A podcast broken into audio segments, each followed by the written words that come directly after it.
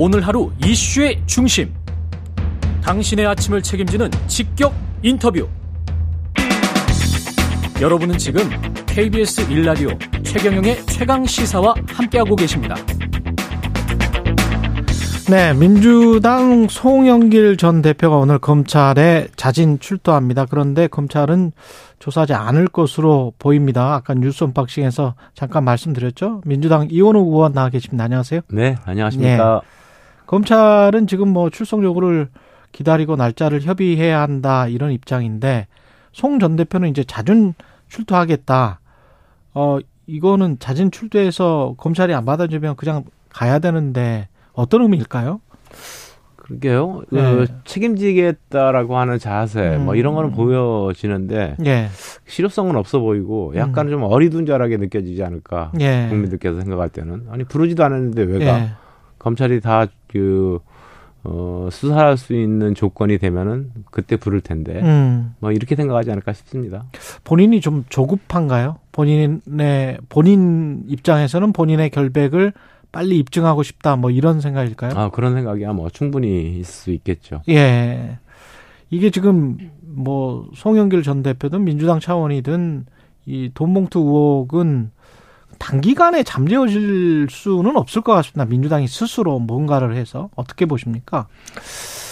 그러니까 이게 어, 이번 사건은 국민의 눈높이에서 바라보는 것이 핵심 같습니다. 예. 그러니까 어찌 됐든지 어, 이정근 부총장 등의 그 전화 녹취록 음. 이런 것들이 이제 생생하게 보도가 됐고요. 그렇죠.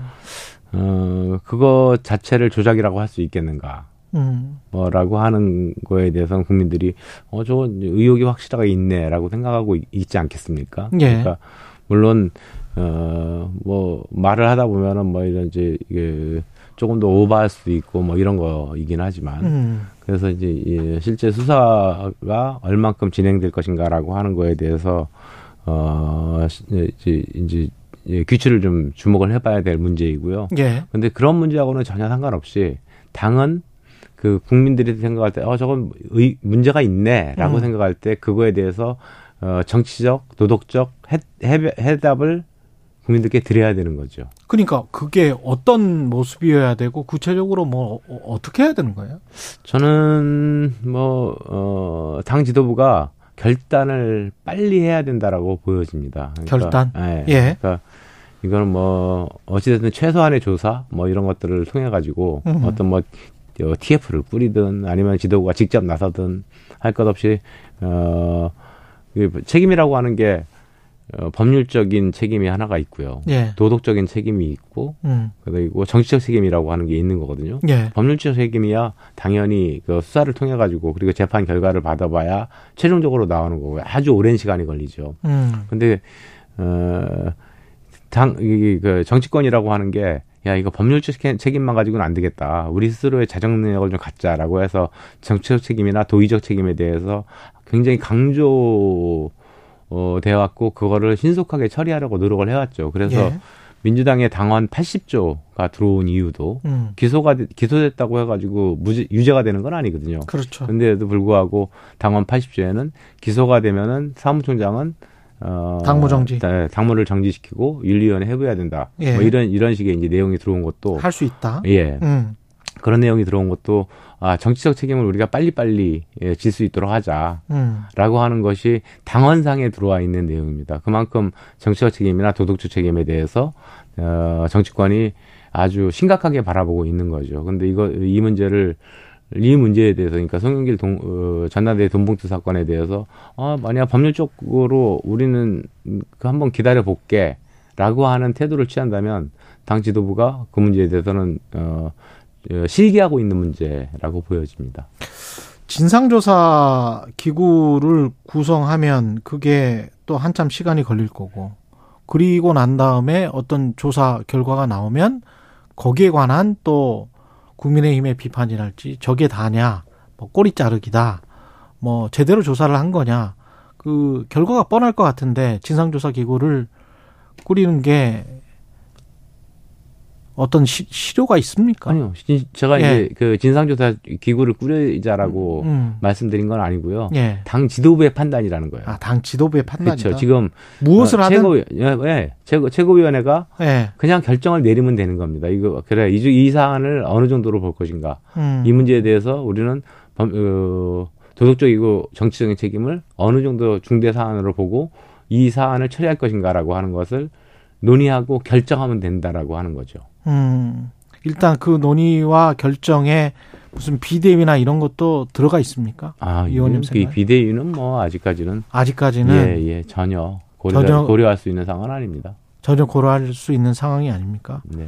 그 한간에 이제 이야기가 여의도 정가에서는 8월 30일 기점 이야기를 굉장히 많이 하더라고요.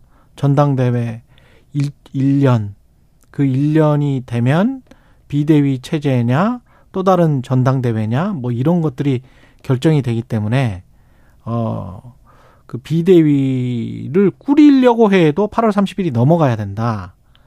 그것은 서로 간에 어, 친명이든 비명이든 다 비슷한 생각을 가지고 있는 것 같다. 어, 그런 시각에 관해서는 어떻게 생각하세요? 아니 일단 예. 사실관계를 좀 잘 잘못 알고 계신 아, 게 있- 잘못. 알고 있습니까? 예. 예. 일단 어, 전당대회를 치르지 않기 위해서는 예. 당원 상으로는 8개월로 되어 있습니다. 8개월 그러니까 네, 예, 8월달에 전당대회를 치렀기 때문에 치렀기 때문에 올해 시, 그 12월이 지나야 전당대회를 치르지 않는 겁니다. 아, 올해 12월이 지나요. 예, 8월 1년이 아니고 8개월입니다. 8개월이면 지난해 아니 지난해 지- 8월이었잖아요. 그러니까요. 지난해 8월이면 거기에서 이, 임기가 2년. 아, 그러니까 내년 8월까지가 이재명 대표의 임기입니다. 그렇죠? 현- 현 지도부의 임기. 그렇죠. 그러면 그거부터 8개월이면 아, 그로부터 8개월. 네, 8개월 전. 8개월 전. 그 어, 그래야. 8개월 이, 이, 이전에 아, 지도부가 어, 사퇴 어, 공백이 되면은 전당대회를 치러야 된다. 이렇게 그건 제가 있죠. 팩트를 잘못 알, 알고 있는 네, 거고. 그런 이야기가 돌고 있는 거는 사실입니까? 아주 일부에서 그런 얘기가 나오는데요. 아, 아, 직까지는? 이제 그, 그 어, 비대위 비대위 체제를 고려할 수 있는 수준은 아니라고 보여지고요. 예. 저는 어, 뭐 8개월이 됐 올해 8월이 됐든 아니 12월이 음. 됐든 어 그 아니면 이재명 대표가 끝까지 갈, 가게 될지 어떨지에 대해서도 지금 예. 현재로서는 예측하기 좀 어려운 상황인데 예. 어, 이재명 대표가 총선, 총선 승리를 위해서라면 무슨 일이든지 할 수 있다, 어떤 일이든지 할 수 있다라고 하는 얘기를 어, 밝힌 적이 있었습니다. 예. 어, 그거 그 내용에 모든 함의가 담겨 있다라고 보여집니다. 그러니까 만약에 어, 총선에 이재명 대표 시제로 갔는데 총선이 진짜로 어려웠다, 어려 어려울 것 같다. 음. 이거 뭐 거의 어 뭐 어, 압도적으로 우리가 패배할 것 같다라고 예. 하는 생각이 이재명 대표가 한다면 예. 뭐 뭐 지금 당장이라도 아니면 뭐 아니면 12월이라도 그 사이 언제라도 언제든지 그 그만둘 가능성이 있고요. 음. 근데 어 그렇지 않고 어, 뭐 이재명 대표 체제에서 충분히 우리가 총선 승리가 가능하네라고 음. 한다면 끝까지 갈 수도 있겠죠. 예. 그걸 결정하는 또는 결정하게 한 만드는 어떤 요인들 변수들은 뭐뭐라고 보세요. 이 돈봉투 의혹과 그다음에 앞으로의 재판들 이재명 당대표와 관련된 재판들 이런 것들의 결과입니까? 근데 그런 것들이 나오기는 힘든 시기 아니에요?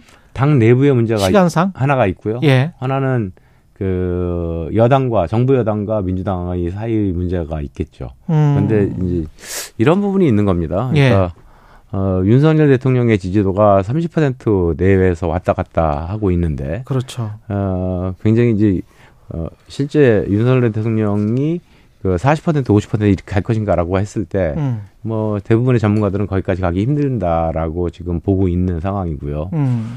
어, 그러면, 어, 다음 총선, 내년도에 4월에 치러질 총선은, 윤, 어, 정부 여당에서는 어, 아마도, 그, 어, 대, 대통령 선거의 2라운드, 음. 뭐, 이, 뭐, 후보들이 이제 고, 고대로 남아 있는 거 아닙니까? 이, 이재명 후보도 남아 있고 대통령이 됐고, 그래서 저, 그런 구도로 만들어서 치르고 싶을 테고, 여당은 여당, 정부 여당. 예. 그러면 정부 여당 입장에서는 이재명 대표가 있, 는 것이 가장 어떻게 해보면은 어 총선을 치르는데 가장 편한 사 편한, 편한 상황. 아니겠느냐라고 할 수 생각할 수 있을 것 같고요. 마치 바이든이 트럼프의 등판을 원하는 것처럼. 그렇죠. 예. 그러니까 그래서 근데 어, 민주당은 민주당 입장에서는 실제 아까 어, 여론조사 결과를 잠깐 말씀드렸습니다만은 그러니까 지금 개, 계속해서 어민 에, 그 윤석열 대통령의 지지도 그래 그리고 어 국민의힘의 지지도가 아주 그냥 뭐 이렇게 바닥을 치고 있는 이런 상황이어서 예. 그 정권이 에 저거 정권 심판론이 굉장히 우세해질 것이다. 음. 그러니까 이 정권 심판론과 제2의 야 에, 대선으로 보면서 어 야당 심판론 이것이 네. 이제 격돌을 할 텐데 예.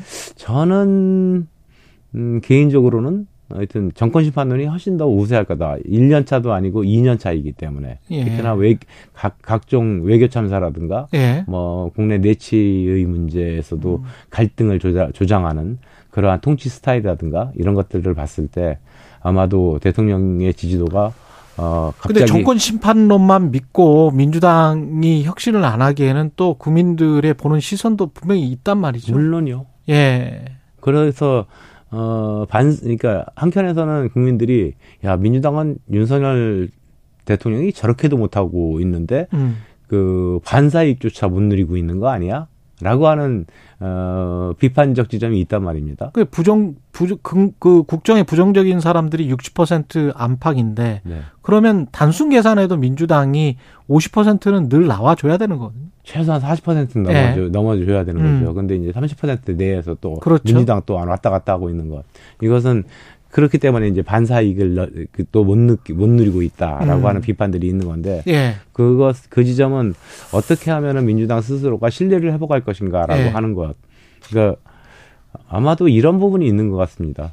대통령 선거, 지방선거, 연이은 선거에서 되게 큰 선거에서 참패했음에도 불구하고 예. 민주당 스스로가 어 선거에 대한 백서조차도 평가도 하- 하지도 못한 음. 백서도 만들지 못하고 평가도 하지 못한 모습 거기에 어 민주당에 대한 신뢰를 회복하지 못하는 음. 어 일들이 내재되어 있는 거 아닌가라고 생각이 듭니다. 뭐 이야기하다가 1분 반밖에 안 남았네요. 지금 상황이. 박강원 의원 선출됐습니다. 원내대표로. 이게 뭐 어떤 이재명 대표 체제에 어떤 변화를 줄까요? 아, 당, 당연히요. 그러니까 음. 이번 선거 어, 원내대표 선거는 어, 지도부 개편의 마침표라고 하는 말씀을 제가 수차례 걸쳐서 드린 적이 있었는데요. 실제로 어, 친명계 일색의 지도부로는 안 되겠다라고 하는 것은 이재명 대- 대표도 스스로가 인식을 했고 그래서 이제 송갑석 그 어, 최고위원을 비명계로 앉히고 뭐 이런 일들이 있었는데 어, 이- 이번 원내대표 선거는 크게 보면은 진영 싸움이었습니다. 친명계와 비명계의. 근데 음. 압도적으로 아마 1, 차에 끝날 정도로 압도적으로 어, 비명계라고 어, 분류되는 박강원 음, 음. 의원이 원내대표가 된 것. 이것은 지도 취지에 아주 커다란 변화를 예고하고, 있고요. 압도적으로. 숫자는 알고 계세요? 숫자는 아, 그건 뭐 발표를 안 했기 때문에 아, 알 수는 그래요? 없어요. 1차에 끝났다라고 하는 것 자체가 압도적입니다. 압도적이다. 예. 예. 과반 이상을 얻었으니까. 민주당이 이제 뭐 당대표와 원내대표의 투터 체제에서 그로 유지가 되고 있는데 어. 그 새가 좌우의 날개가 균형을 잡혔 민주당 내에 좌우의 네. 날개가 균형을 균형을 균형을 잡았다. 네. 예. 이렇게 보여집니다. 여기까지 듣겠습니다. 민주당 이원욱 의원이었습니다. 고맙습니다.